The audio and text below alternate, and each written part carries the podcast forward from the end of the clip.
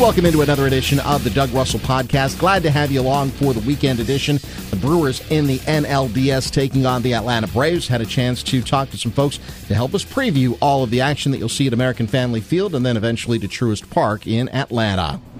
Joining us on the program to lead things off here on the game night, longtime friend. You can listen to him on MLB Radio Network on Sirius XM. Uh, one of their great hosts and uh, great baseball guy himself. Also does some radio work for the uh, Arizona Diamondbacks as well. Mike Ferrin, kind enough to join us here on the game night. Mike, appreciate the time. How you doing tonight?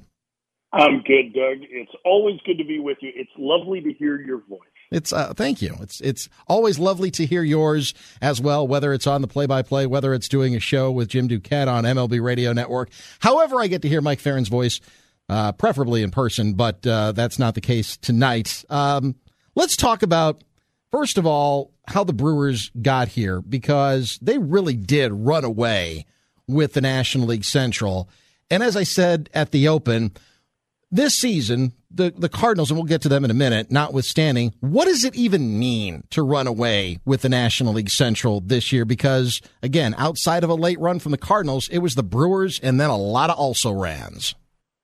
Yeah, I mean, it, it, it kind of was that way in the Central Division in the American League, too, with the White Sox. And so, um, you know, I mean, those are two divisions that had, what, seven of the, the 16 playoff teams a year ago when we had the, the, extra round of playoffs in, in the shortened season. Um, so, I mean, I think that that, you know, I, I don't think that there's anything to really be taken from it that, that, you know, you, you look at this Brewers team and think, well, because they, they beat a bunch of teams and ended up finishing below 500, that it means that they're less than. I mean, I don't think that's the case. I mean, I think this is a really good team. I think they have to be on the short list of favorites in the National League because they have such dominant front end starting pitching. And, um, you know, it's a team that got better offensively as the year went on, too, with some of the additions that they made. So, you know, I, I'm very bullish on this Brewers team, and I don't know that necessarily um, them winning a Central Division that didn't have very many good teams in it um, ends up being a, a, a major factor in how I feel about them for the postseason hypothetical question. It's impossible to answer for sure, but I'm just going to throw it out there anyway. How do you think, knowing how top heavy the National League West was, how might the Brewers have fared if they were playing in that division? Say they were based in Fresno, I don't know, as opposed to Milwaukee.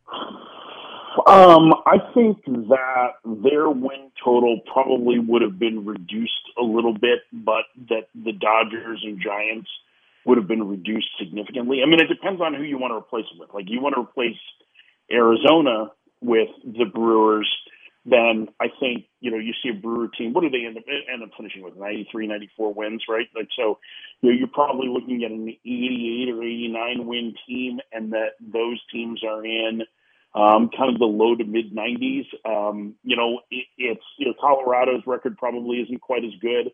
Um, the Padres, in the end, probably don't have quite as good a record if the Brewers were in that division, which is crazy to think because they were only four games under. But that Brewer pitching staff lines up really well against a right-handed dominant lineup like San Diego had. So, you know, I could see them taking a hit a little bit just because they would have to play the Dodgers and Giants 38 times, but it'd still be a team that we'd be talking about in the mix for a postseason berth, if not clinching one. Mike Ferrin joining us from MLB Radio Network. Uh, I want to move on to some of the other teams in the uh, postseason in just a moment, but as you see the Brewers taking on the Braves, best of five in the National League Divisional Series, how do these two teams match up? Well, I think you know Atlanta is is interesting because they haven't gotten you know they went through this rebuild and most of the focus was on starting pitching and yet, most of the pitching that they've developed on their own hasn't really produced at the level that they were expecting. Ian Anderson has been pretty good and, and very good down the stretch. Um, but beyond that, like Mike Soroka, who was supposed to be their top starter, missed the entire season because of first an Achilles and then a shoulder and then an Achilles injury. So, um, you know, they, have managed to build a deeper team as the year went on in, in an effort to try and replace uh, Ronald Acuna Jr. I think I saw read something today. I think on MLB.com giving the Braves bullpen an edge, but I think if you were to talk to any Atlanta fans, they would probably tell you that that was nuts based on the inconsistency that they've had and and the way that former Brewer Will Smith has pitched in the ninth. I mean, his numbers were good in September, but he has been really homer prone this year. So it's a good team with a lot of different offensive components. Um, you know, Adam Duvall had a big year offensively, but he also has a sub 300 on base percentage. You know, uh, Dansby Swanson had a really good first five months, but struggled down the stretch. You still have to deal with Freddie Freeman and Austin Riley, who had a tremendous year for them, um, you know, as part of that offense. But uh, it, it's it's a it's a good team. It's a team we anticipated being in the postseason before the year started. It, it took them a long time to get to that point, but they're a formidable foe because their starting pitching is good. It's just not as good on paper as what the Brewers are. You mentioned the bullpen. As long as you know we're talking about relievers, how much do you think the Brewers are going to miss Devin Williams? Yeah, I, I think it's an open-ended question. I mean, I, clearly they're going to miss him, right? Because this is their second best reliever. Um, but you're also talking about a guy that was going to impact maybe three innings over the course of a five game series, right? So, or four innings over the course of a five game series. And so, you know, that's, that's one a day, which isn't, you know, insignificant. Um, but are there other ways they can handle it? You know, at, at some point, one of their starters is going to go to the bullpen. So I, I think Craig Counsell's the best manager of a bullpen in baseball. And I think I would be really curious to see if, since he has only named a game one and a game two starter, if they decide that Freddie Peralta is going to fill some of that role and maybe do so as more of a multiple inning guy because Houser and, and Lauer have both been so good in the rotation. You know, maybe it's Houser that picks up some of those innings. You know, he's got experience pitching out of the bullpen too. If you were to run into a pocket of right-handed hitters, I think Houser would be a great matchup for that. So I think that there's a couple of different ways that they can do it. And I think, you know, listen, having Jake Cousins healthy and on the roster is going to be helpful too. I mean, he really was pretty darn good for them. So I, I think that, that it, it's not insignificant, but I think our all of our initial reaction was, whoa, they lost the reigning rookie of the year and their second best reliever. But when you start to look at the ways that they are, they potentially can cover for it, to me, it's not as significant as if they had lost a member of their starting lineup. I want to talk about some of the other teams that are in the postseason as well. I'm not surprised at what the Dodgers did. I'm not surprised at the Cardinals' final record. I'm a little bit surprised at the way they did it. But the Giants, I don't think anybody had picked them to be, at least record wise, the best team in baseball. Are they? I mean, I know what the record says, but in your opinion, are they truly the best team in baseball? I mean, I think it's one of those things where the whole is greater than the sum of the parts. Um, they're they're a fascinating team, and I think they're really fun to watch because they never seem to be at a disadvantage. Here's what I mean: you run into teams, and I'm sure you've done this too, Doug. Even there's probably been some good Brewer teams where you felt this way, where it was like, man, they need one more left-handed hitter off the bench, right? Or they, man, they need one more right-handed hitter, or man, I wish they had a really good second lefty. And the Giants have that you know, there's no like outside of Posey and Crawford, who had a terrific year. There's no real superstar on this roster. You know, they led the National League in homers, but nobody hit 30 homers. Um, they have a lot of guys that have hit 15 though, and they have a lot of guys that like they have a lineup that they'll run out there to crush right-handed pitching. And when you go to a lefty to combat it, they can basically make an entire line shift, and over the boards are coming four right-handed hitters who dominate left-handed left-handed pitching. They're lefties get righties out really well. Most everybody that'll be on their playoff roster, probably with the exception of Littell, gets lefties out. Like it's just a really good overall club, and I actually think they're built fairly well for October because they will they will be able to handle matchups at a different level than most other teams can. So it's a really unique team. Um, yeah, I, I mean, I thought I, I told I said before the season I was like, yeah, I can see this team being close to 500, and I think I was the high man in the group on our. So I didn't expect them setting a franchise record for wins with 107, but it's it's a good team. They play hard. They don't beat themselves very often. Um, you know, I think there are a lot of things to, to when you watch them play. You're just impressed by they always how they always seem to be have the right guy up with the right guy on the mound in the right spot. Mike Ferrin from MLB Network Radio joining us here on the game night. I want to turn our attention over to the American League. the Chicago White Sox, 93 and 69, they won their division by 13 games over the Cleveland Indians, soon to be Cleveland Guardians. I was skeptical of the hiring of Tony La Russa. I don't know if that skepticism has fully gone away yet. Is that record and the division win that they had by again as you mentioned earlier just kind of ran away with it and wound up winning by almost two weeks worth of baseball. How much of that is La Russa and how much of it is the team that they put together to give Tony La Russa the best chance to win? Yeah I mean I think I think it probably and I think this is the case in most instances right is that you've got to have the talent to be able to win. Very rarely do you have a manager that makes such a huge impact that he's able to pull, you know, a, a second division collection of talent through to a championship. So I think you have to give credit to the talent. I think there are a couple things where Tony excelled. One, he, he you know, there were some fits and starts along the way, as we might anticipate with any manager taking over a new group. But he really earned the respect of his players. I mean, it helped that guys like Albert Pujols went out of their way to tell Jose Abreu how much they were going to love playing for Tony. And, you know, and I think Abreu really embraced that. I think the other thing is, is that they spent a good chunk of their summer, you know, three plus months um, without two of their best offensive players in Eloy Jimenez and Luis Robert. And so, you know, he, them, whether it be Tony or the front office, you know, trying to churn through guys like Jake Lamb or Brian Goodwin, um, you know, in an effort to tr- Billy Hamilton even to try and and you know basically piece together an outfield for most of that time. I think that was really really smart. And I think here are the things where I think Tony makes a difference. The last month of the season, Tony was really proactive at getting like Tim Anderson off his feet, right? Like that was important. Anderson was dinged up. He's such an important catalyst to the White Sox team. Had to get him off his feet, kind of forced him almost onto the injured list you know, getting extra rest for Lance Lynn, getting extra rest um, for Giolito, getting extra rest for for Carlos Rodon, and we'll see whether or not that ends up having an impact because Rodon, you know, is probably going to be available in this series, but it'll be questionable as to whether or not he gets a start, which is crazy based on his first half. But he's battled some injuries. He's thrown 28 innings since the All Star break, so.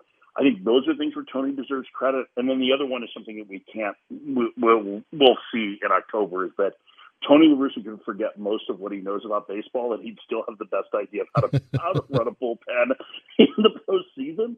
And he's got some real weapons, you know, Hendriks, Kimbrel, um, you know, at the end of games, some of the youngsters in Kopech and Crochet, and you know, Aaron Bummer, who's their their lefty, um, is had a really tremendous finish to his year. So there's a lot of weapons that are at Tony's disposal. He knows how to um, you know, not let a pitcher face one too many hitter. He knew that before we really had huge breakdowns on third time through the order penalties. So I think that that's where you're going to see Tony really gain his, um, you know, gains his employ is when it comes to the decision making uh, in, in, the postseason. And in this series, I mean, look, I know Walter Matthau and Jack Lemmon are both dead, but if you want to have a revival of grumpy old men, you could just have La Russa and Dusty Baker, you know, recreate that entire that entire film. they um they have some history. Yes, they do have history. I mean, I mean, this is like so. Tony's the first manager to make the the postseason in five different decades, and Dusty's the first one to lead five different teams to a division title. So, um, and Dusty played for Tony. Dusty and Tony were in the same lineup in like 1971 with the Braves. Good so, grief. like, there, there's like, yeah, there's a lot of fascinating stuff right between the two of them. So, um, I think it's a really interesting matchup, and I think it's an intriguing one too because I think the White Sox are an immensely talented team. The Astros have made four straight American League Championship Series. I don't think anybody's made five straight LCSs since. So maybe it was the Yankees teams in the late '90s, early 2000s did it, and you have to go back to the '80s and the '70s. Um, you know, before we had extra rounds of playoffs. So, you know, what the Astros are trying to accomplish is pretty important. And the one thing that's missing from Dusty's resume is a World Series championship. So, um, you know, this is, I think this is a really fun series. I can't wait for this one to get started tomorrow. Yeah, no doubt about that. And then on the other bracket, you've got Tampa Bay against Boston. Uh, Tampa Bay seems like they do everything right. They were in the World Series last year. It wasn't a fluke. They had the best record in the American League this year. So, again, not a fluke. Can they please get some fans to go to their games? I think they'll do all right for the playoff games. I mean, I think that's the, the thing. I mean, you know, it's it's not an easy spot to get to. Um, uh, you know, I think there's a lot of excuses for it. It's also kind of a middle market, so I think there are, are reasons why it doesn't happen. They do robust TV ratings in the region, and you're right, they do do everything really well. I mean, they have. I, here's what's incredible to me is they have no problems starting rookies in games one, two, and three uh, of the division series. Mm-hmm. Last year, think about it. Like it was what Tyler Glasnow and Blake Snell and um, who am I missing? They had they had three you know really good veteran, um, smart, talented power arms that they were putting into the rotation, and none of those guys are on the roster even now. So they're going to turn to three rookies um, going into a series against uh, Boston, and they're going to have a rookie shortstop who's a sensational player in Wander Franco. I think they're a way better offensive team than they were a year ago. Um, and they're pitching. They have a lot of. They've got a stable full of guys who throw 98, and they can play matchups.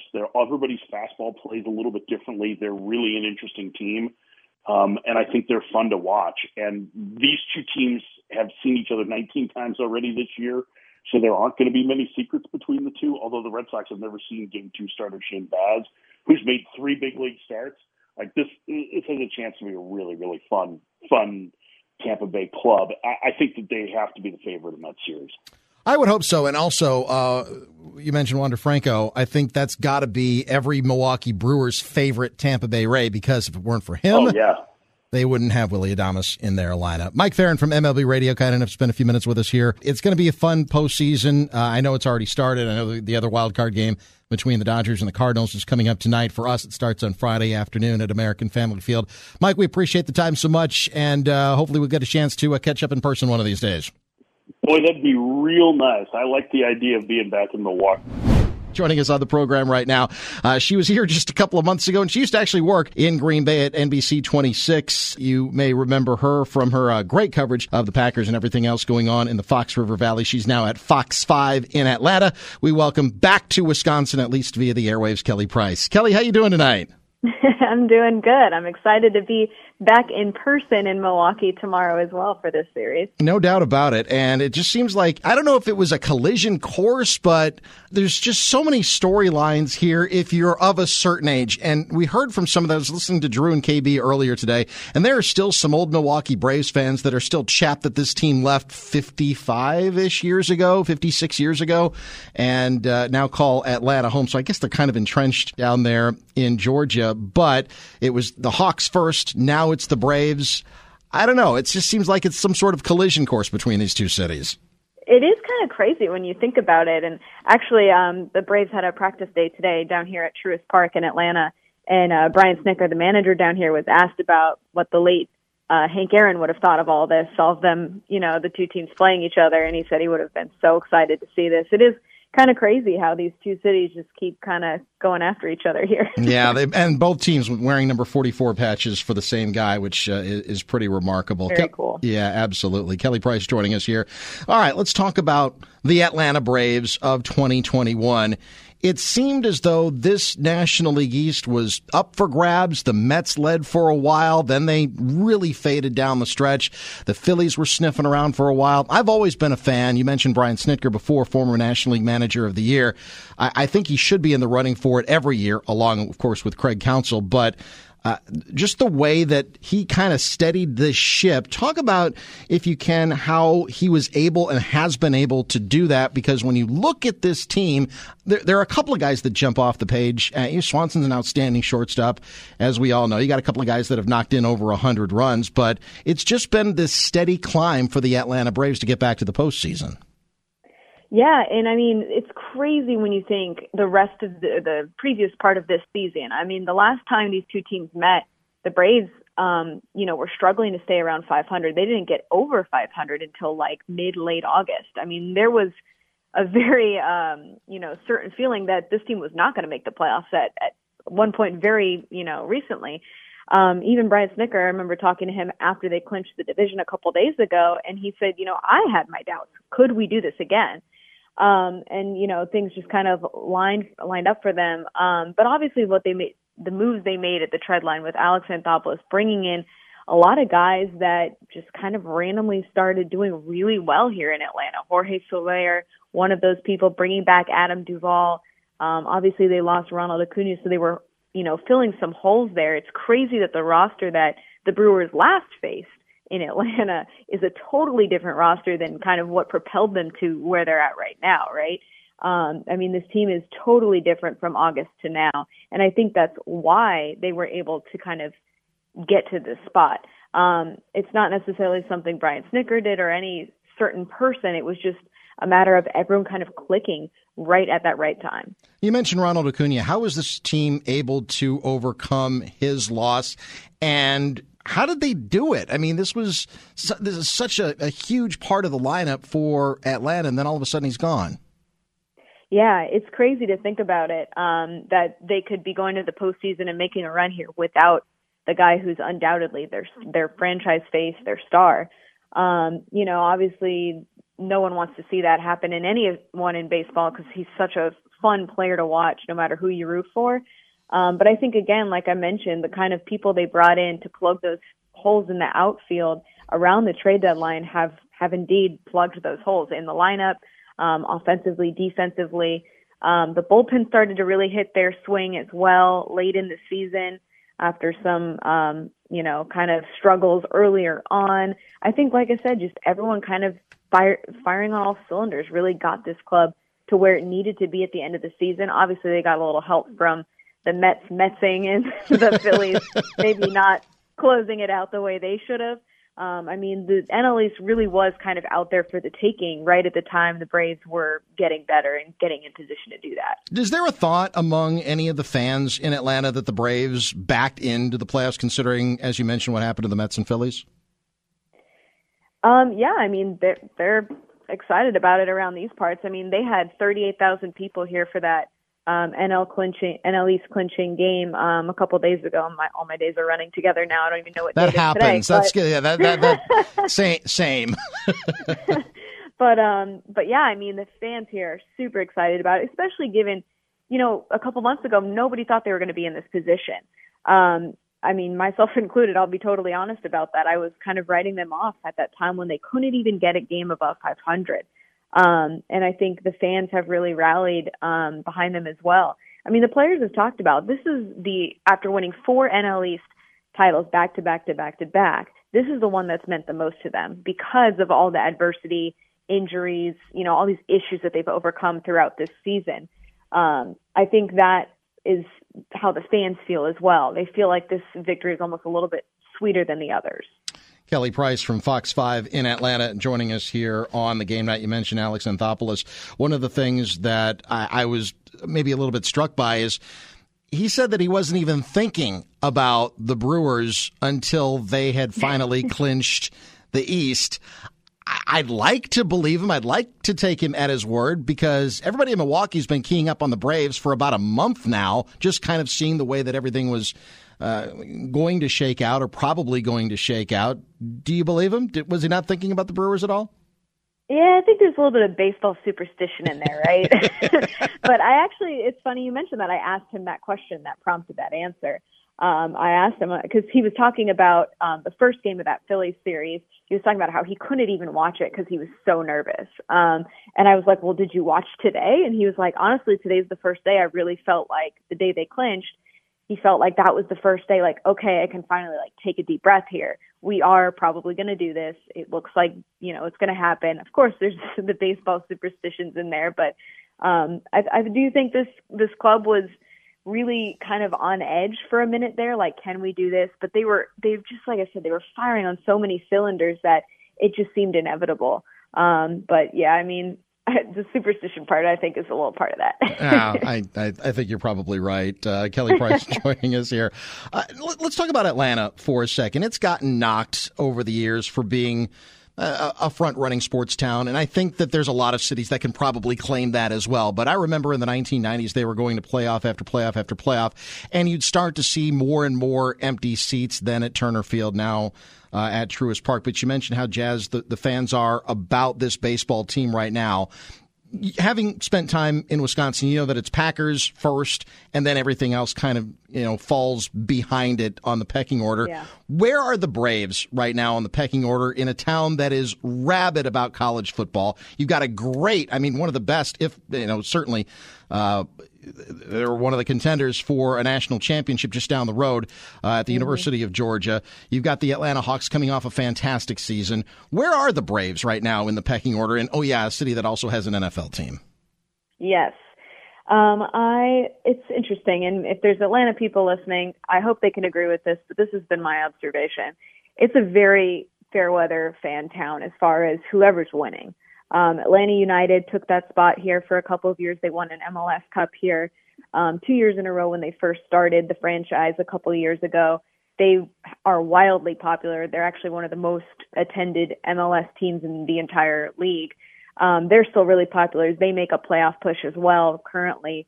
I would say the Braves are right there up there with them. Um, and again, it's it's how can you not be a fan of a team that's won four straight division titles? You know, has been in the playoffs all of those years went to the NLCS and was kind of a game within the World Series last season. Um, their fan base, I think, has certainly been energized in the last three, four years with all that success.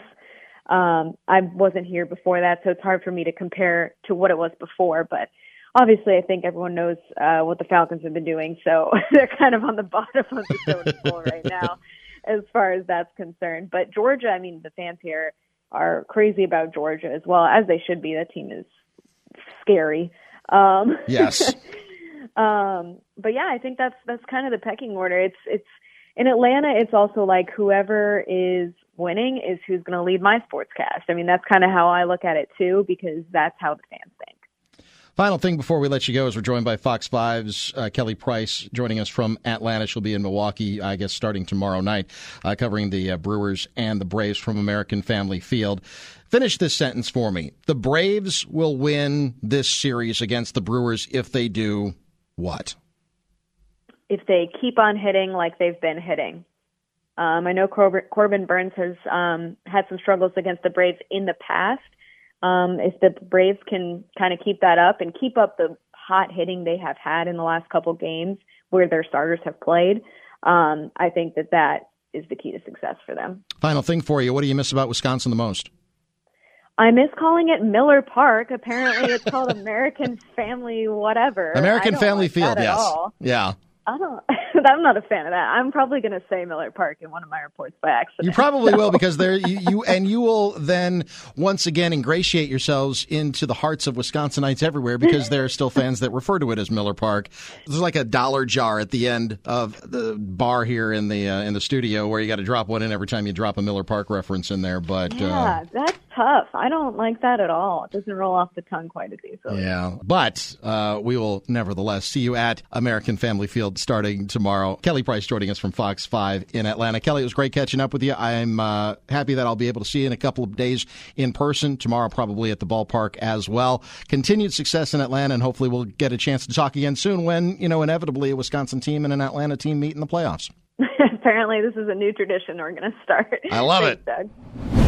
Willy was just telling us that he feels physically good going in here. Um, how good is that for you to hear after sort of being as careful as you could with that quad, and how important is a player like him to feel, you know, 100% given his energy on the field? Yeah, I mean, Willy's. I think he his last week he uh, felt great on the field. Um, another four days um, only helps that. Uh, so it's great. I mean, I think we uh, he's he's made a huge impact on us. Um, we're all well aware of the energy he's provided. Um, well well aware of the energy provided last year to Tampa during the playoffs. So he's he's capable of big things. He's capable of you know being an emotional an emotional guy that really helps you. Um, and I, I expect we'll get that. Craig, when you guys lost uh, DJ to the Reds and, and Chris Hook was named pitching coach, you know, he heard a lot of, oh my goodness, how's he going to replace DJ? You don't hear that a few years later. We stopped hearing that a long time ago. Well, how, how did it go for you, you know, as manager and getting to know Chris Hook and seeing how he helped your staff? Yeah, I mean, I think Chris has become um, a really, really good pitching coach and, and one of the top pitching minds in the league right now. Um, he he's got this he's got a un, really unique skill set um, of, a, of a great ability to understand data, um, understand pitch shapes, understand everything that's kind of being thrown at him, and then being able to translate it to pitchers in a way that they really love and really like and really understand how to use it to make them better. Um, and that's it's that's a gift. It, it's it's a talent, maybe is a better way to say it, because it's something that he's worked hard on developing. Um, but he's good at it, and uh, so he he's I, I, think really, you know that what he's shown you in, in this area has makes him a great pitching coach, um, and it makes him the perfect pitching coach for this organization. Craig, in the years you played here, and maybe even your years going back to growing up here, the Brewers tried really hard to churn out great pitching and didn't always do it um, without giving away the, all the organization's secrets, what do you think the Brewers have done better uh, in in terms of getting guys like Burnes, Woodruff, Peralta up here? Yeah, first of all, it's not easy. I mean, I don't. It's not. It's not like you know, for most the way pitching works in the big leagues for most teams is that the, the pitchers go somewhere else and succeed because it takes a while to become a really good starting pitcher. It, it just it doesn't. It's very rare for the young player in the league. So most guys end up with the next organization. It's and it's it's common. It's normal almost. Um, you know, we, have what what's ha- it's the special group of players that we have more than anything.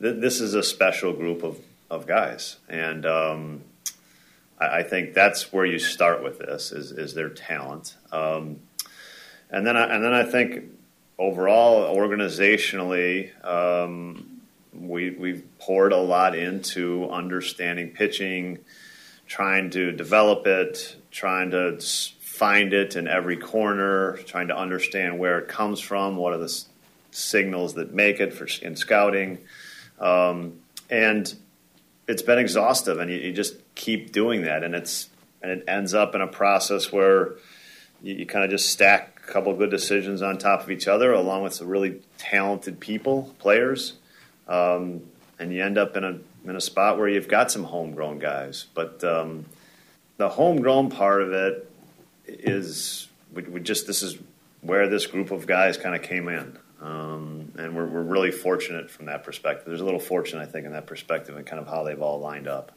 Craig, fourth year in a row as manager for you in the postseason, and you've been in some of the biggest moments as a player that you could be in. What have you learned over the years to kind of the night before you get things started to just check your emotions, set the tone for the team? What What do you do in the next twelve to twenty four hours? I think in the next, you know, you enjoy yourself is what happens in the next couple hours on the field. You just enjoy yourself. Um, and then it's you're look we're we're like everybody else. We're excited. Can't wait to get on the field. Can't wait to get to the park tomorrow. Um, of course, there's some nerves. There's some nervous energy, like everybody else. Um, so I don't I don't think there's anything special I do. I'm um, I'm to go have dinner with my family tonight, uh, which everybody else is to do. Um, so we're we don't have any special programs like that, and um, you know we're looking forward to it's you know you play all year and you work hard and you it's for these games. These these are the most fun games for these guys to play in, um, that, and that's because of what the fans bring to it and it's the atmosphere around it. Um, they're incredible, incredible atmospheres to play in, and and so that's it's a it's a night of anticipation and a day of anticipation today. Craig, you challenged the starters, you know, Corbin and Freddie and Woody specifically to to kind of carry the team, right? That that was their challenge for this year. How proud are you for just the way that they've consistently done that and, and set the tone for the team? Yeah, I, I mean, we look in spring training. We knew we had an elite group, um, and I think the challenge was uh, for them was was to do it. Um, we had and we had a couple guys that were on their heels and, and Adrian and, and Eric to like keep up. Um, and, and that's how we were going to be a really good baseball team. And all five of those guys have absolutely done it. And uh, they, have kind of led the charge. And they and probably as much as anything, they've taken on that responsibility of I want to be great because um, it's you, you it's not enough just to say that. That you got to you got to live that, and they have, and that's that's the most impressive part of it. Um, I was reading in the uh, Players Tribune Kolten Wong's article that he wrote about, uh, among other things, how well he meshed into the organization. And there's other newcomers, whether it's uh, Vogelbach or Willy Adames. Specifically, what has the organization done to make these newcomers feel so welcome here in Milwaukee to the point where they perform like the way that they perform this year? Well, the players deserve a lot of credit for that, um, and that's that's just the players welcoming new faces, kind of the, the understanding that there are going to be new faces, that uh, we need new faces to succeed if, if, if the group wants to succeed. And I think that's in us. We, we know that has to happen, whether it be a young player, untested player, player from no, you know, kind of comes out of nowhere, or veteran player. Um, and, and they and that's just we know how that's going. It's going to be that way and so I think that creates an atmosphere that um, I want this guy to succeed, um, and that's very helpful. Over to the right.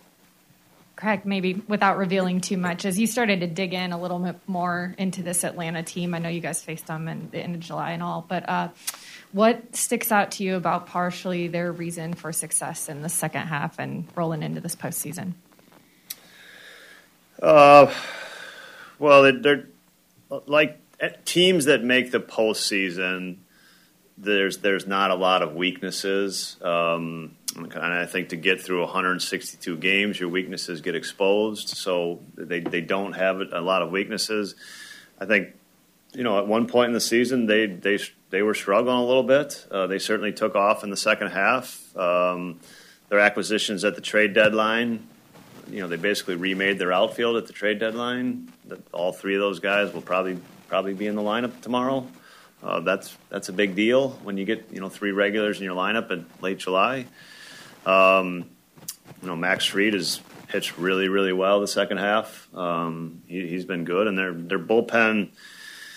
You know, even when we saw it different times, it, I feel like their bullpen is just solid, consistent, um, versatile. Um, they can throw a lot at you uh, different different types of arms at you, um, and that to me leads to over 162 games. Every bullpen's got its kind of little bit of ups and downs, but it leads to consistency over the long term. Okay. We'll take one more, Craig. Just regarding Kolten, you managed against him so many times over the last several years. What's the biggest thing you learned about him as a player this year that maybe you didn't know beforehand? Just having him as a team, has, having him as one of your yeah. guys right now. It's easy. I, I think you, you learn to love any great defender. You learn to love watching them play every day. So you, you play other, I mean, you play other teams and you play against great defenders. The, the nature of the game is you don't always get the opportunity to see it. But when you play, when you're with somebody for you know the 110 or 20 games that he's played and playing every day, to see a magical defender play every day and see him do the things that make him great you know, it's one of the reasons why you love the game. I love the game, and playing a position that I played a lot and watching him do it, it it's gives me chills. Honestly, I mean, he's so fun to watch do it. He, he does it in such a graceful way and a and really unique way. Um, that it's it's cool. It's it's hard to even sometimes it's hard to describe, but you get excited talking about it. That's it for this edition of the Doug Russell Podcast. We'll talk to you next time.